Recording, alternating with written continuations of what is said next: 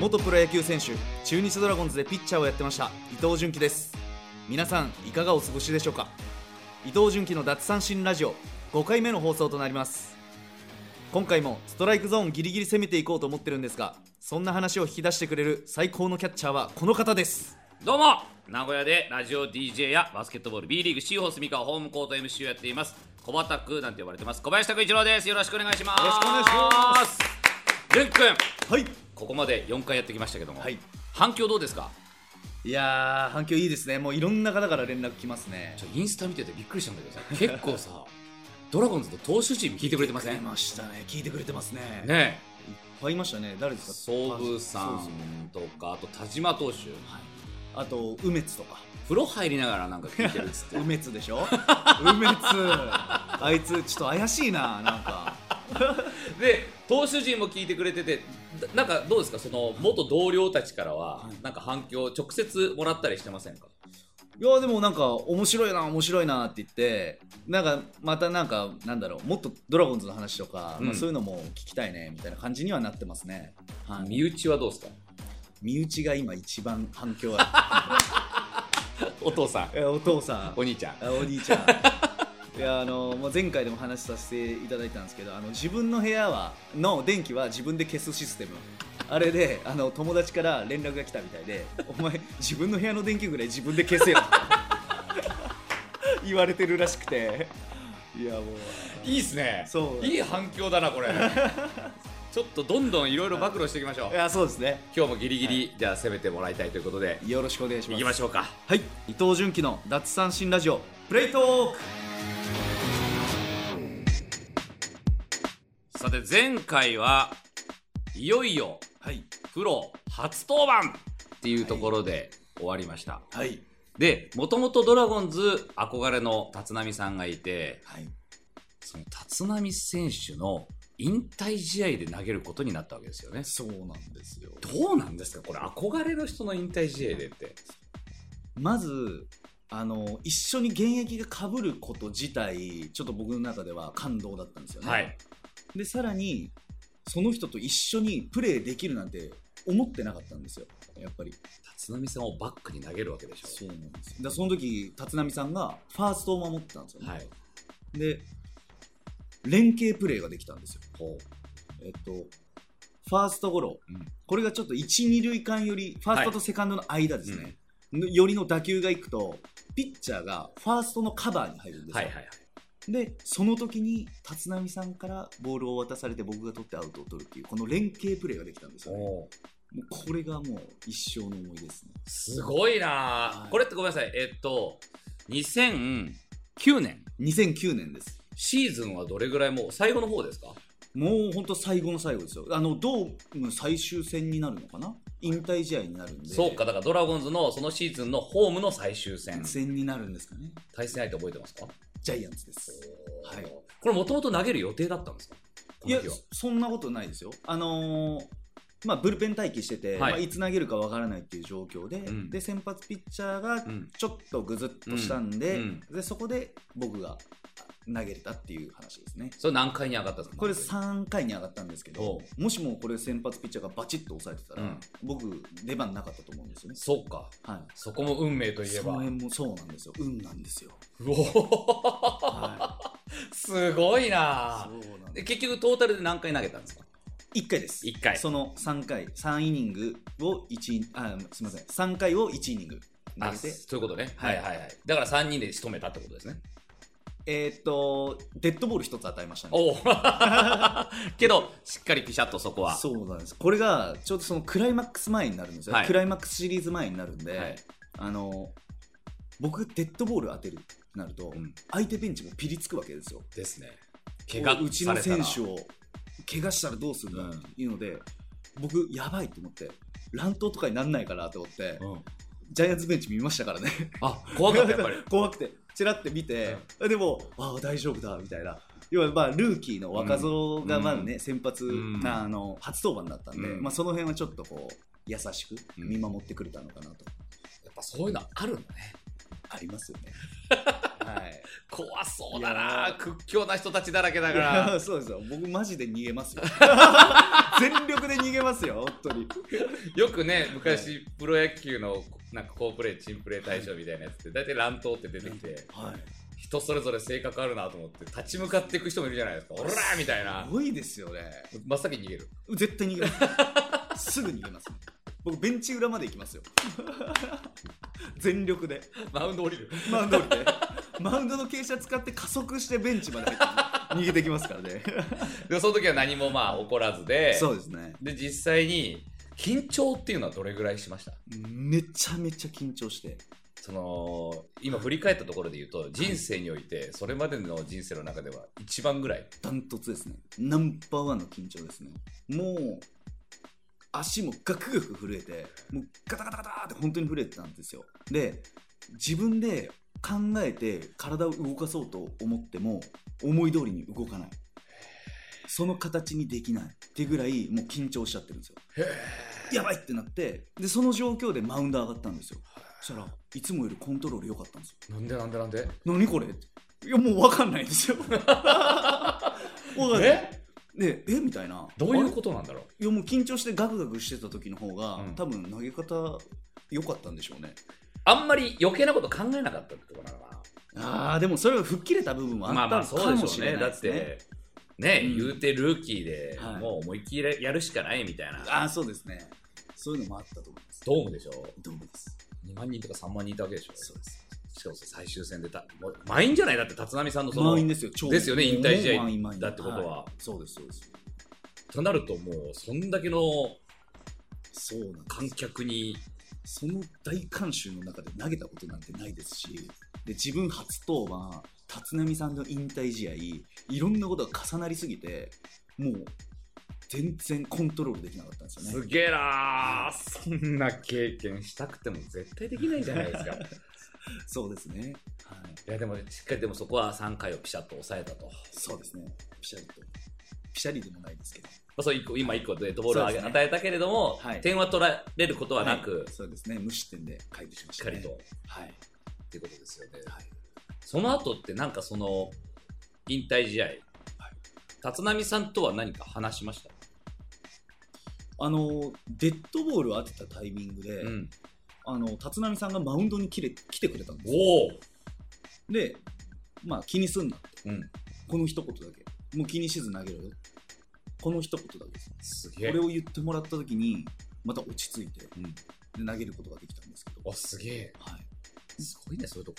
すごいですね。まあ、声のかけ方、うんまあ、その、僕がルーキはいー18歳だから、そういう声のかけ方だったと思うんですけど、はいでもその次のバッターが、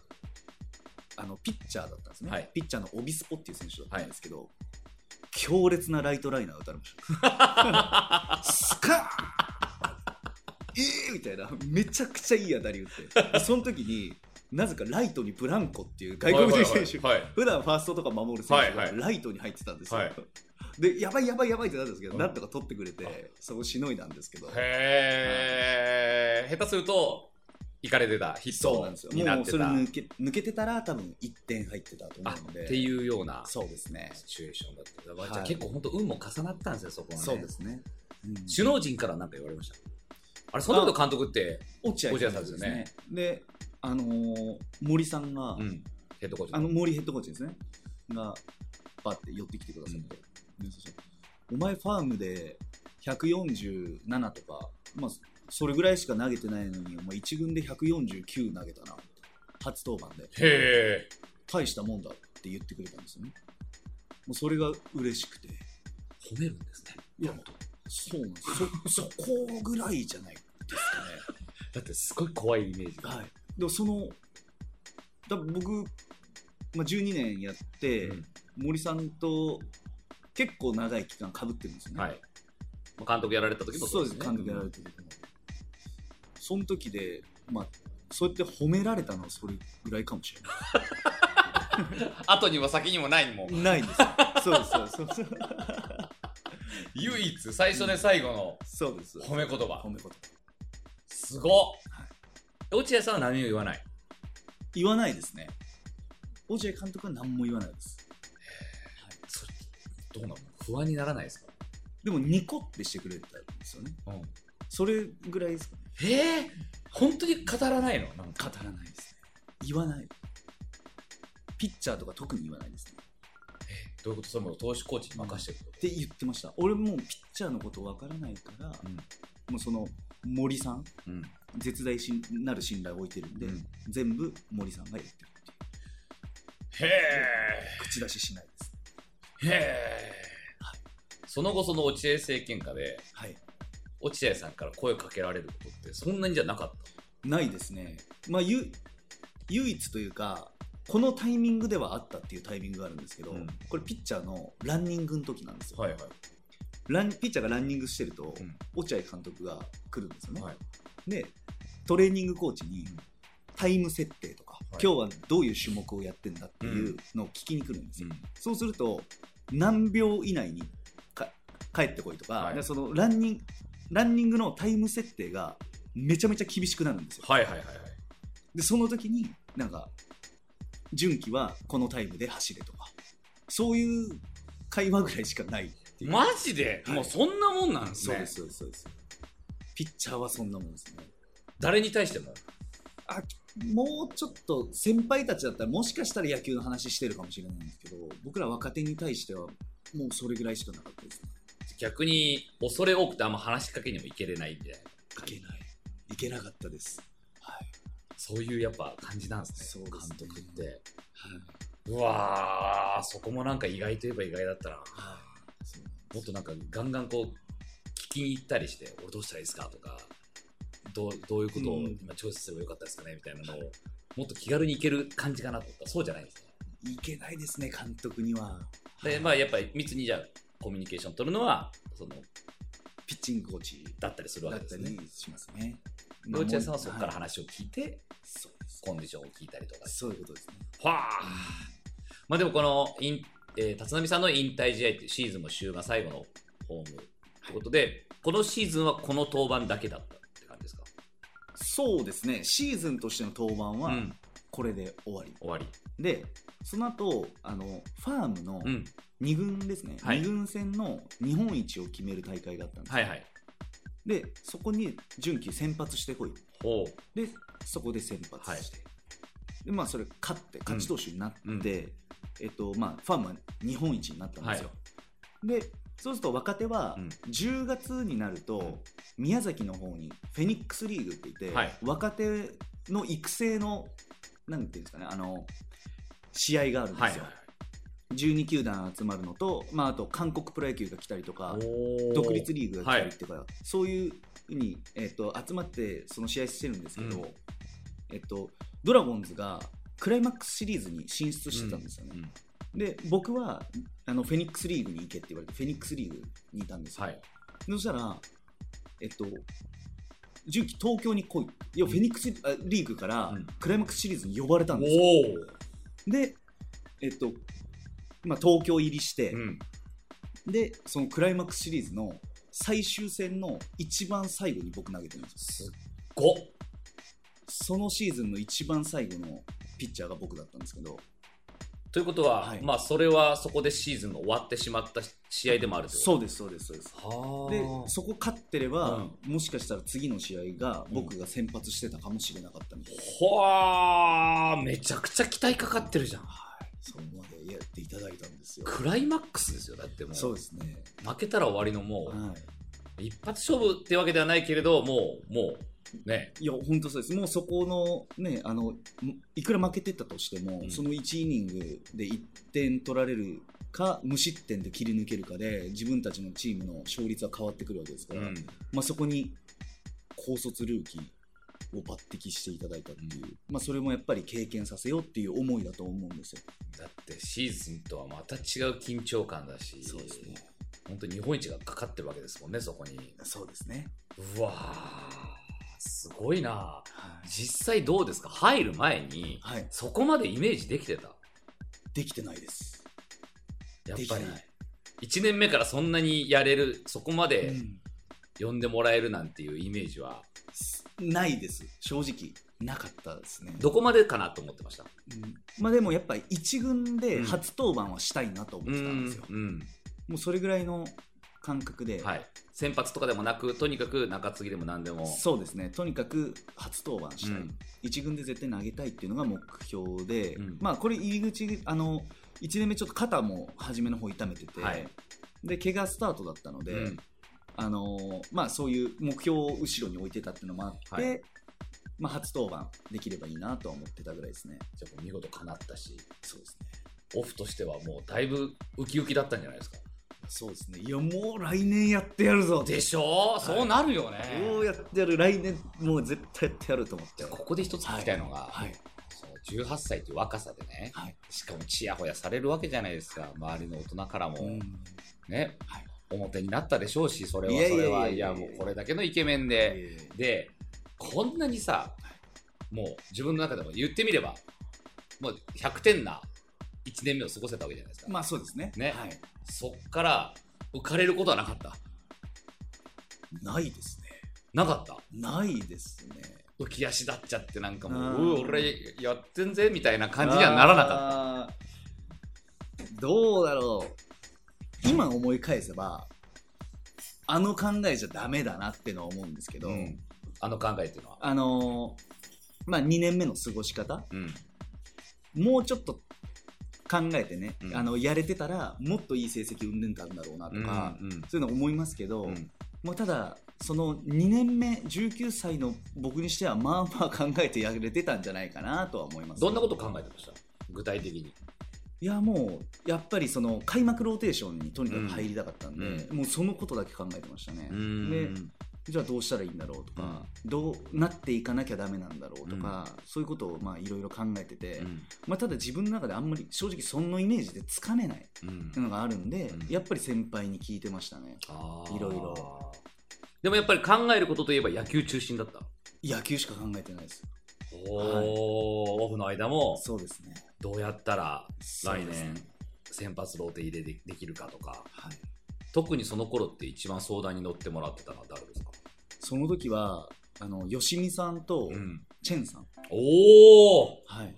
チェンウェインはい、おおずっと吉見さんとチェンさんにあくっついていろんなことを教えてもらったりとかしてたんですけど、うん、はい、どんなことを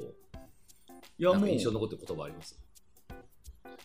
やどうだろうこれちょっと言っていいのか分かんないですけどあの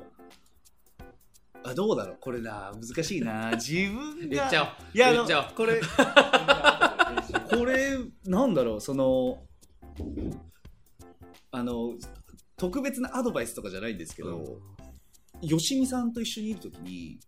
「純喜ってさ」つって初回から最後まで投げ切るまでに集中力持つって聞かれたんですよはい、で意味が分かんなくて僕その意味が、うん、集中する以外にないと思ってたのまあそうですねで選択肢としてねで「あももちろんです」って答えたんですよ「お前すごいな」って「俺持たんぞ」って言われてあこれが深いですよーねいやわかる気がする、はいねまあ入れるところ、うん、抜くところっていうのを、吉見さんはもうそれできてるわけですよね。だから遠回しに純喜は初回から最後まで全力で何もかもやりすぎだよってことを伝えたかったと思うんでだすとよ。思うそれはでも本当そうだと思う、うん、それじゃ持たんぞっていうことなんですよね。シーズンだってねはい、どんだけ長いんだって話でそのうちのじゃあ先発ローテ入ったら何試合登板しなきゃいけないんだはい、でそれでゲームを作るっていうことですよね要そうではだすからそうですそういうことです。それを、まあ、でも僕の当時の僕はそのことに気づけてない。あのやっぱりこの一生懸命になってたんで。うんしょうまあ、しょうがないよねでもそれはうねですもう初回からもう最後まで全力で投げていけるとこまでいけばいいって、うんそういう考えだったので、うんはい、いやなんかそれなんかで聞いたことあるのは田中マー君もなんかそういうのがうまいって言ってまあ、うまいでしょうね本当に顔つきが変わるっつってここ押さえなきゃっていう時のグインっていうところ変わりますね集中度がみ見てて思いますもんいやすっごい別にそれ以外のとこ手抜いてるわけではないんだけど、はい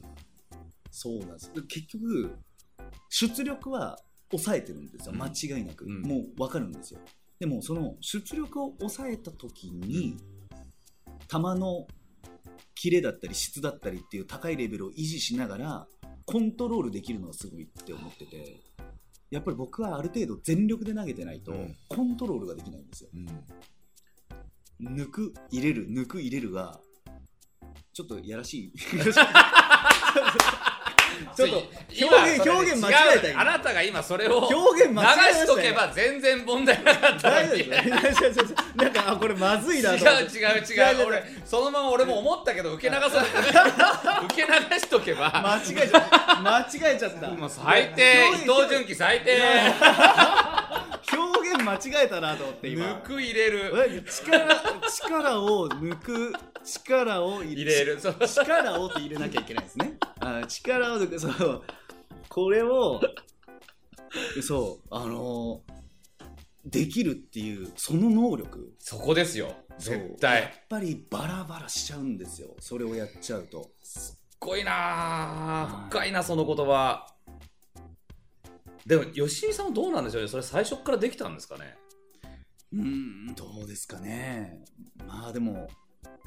だんだん多分よしみさんも気づいてったことだとは思うんですけど、うんでもわ本当に若い時からもうよしみさんは結果も残されてたんでもうその時点で一定の基準をクリアしてる、まあ、高いレベルでやれてたとは思いますね。なんかでそれうん全然そのもういつもこうやって例えちゃってすごくおこがましくて申し訳ないんですけど、はい僕もだから喋り手やってて、はいそれまでは単発でこう週末の番組とか深夜の番組みたいな感じで120%出し切ってわーみたいな感じでやってたけど帯になった時に、はい特に朝の番組やった時にあ毎毎回120%できんぞこれってーおーあーそうですか。やっぱそのい毎日あるわけじゃないあでーすか。そうですよね。ってなると1年トータルで考えなきゃいけなくなってくると。そうですねそうすると、それやってると本当喉壊すしとか体が持たんしとか絶対そうですよね。でやっぱりその番組の中でも自分の中で波を作っておここだっていう時はギュンって出力上げて、はいはいはいまあ、特に最後の時モノマネでお祝いをするみたいなあそこはギュン って僕大ファンですよ。ギュンって上げるんだけど、はいそこ以外はちょっとこう落ち落ち着かせるところは落ち着いてっていうことをやっていかないとい、多分シーズン走れんっていうのは多分そういうことなのかなっていうそう。ですね。あーやっぱそういうのが大切なんですね、やっぱいりね、やーっていうのはなんはかいだからその吉見さんのその言葉ってすごいシンプルだけどうん深いな深い。当時はでもあんまりわからなかわっからない。もう、なんなら、引退するまでわからなか った。いやもう、わからなかったっていうか頭で理解してるんですけど、うんできなかったったあていうーのが、どういうことだとうん、なんかその、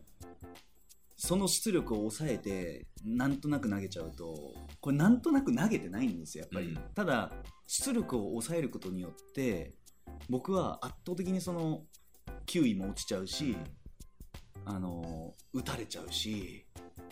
コントロールも良くなくなるしっていうところなんですよねそうかそこってすっごい繊細なとこなんだろうなチェンさんからどんなアドバイスを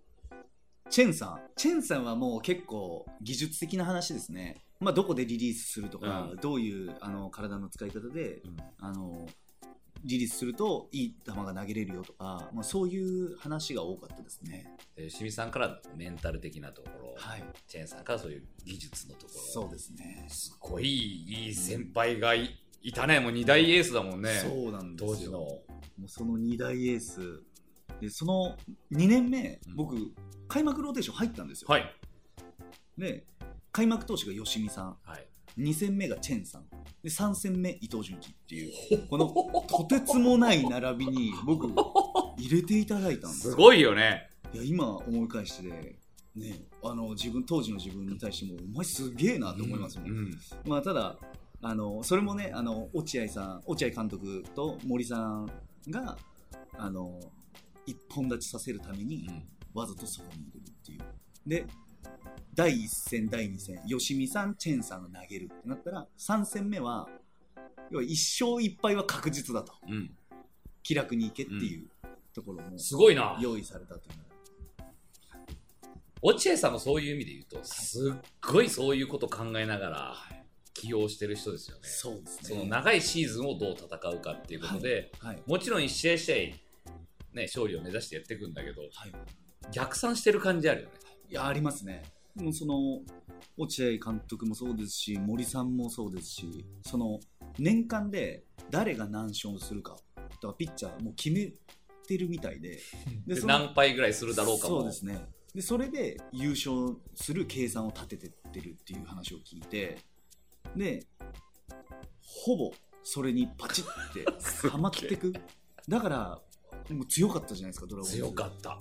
その誤算が毎回僕だったらしい です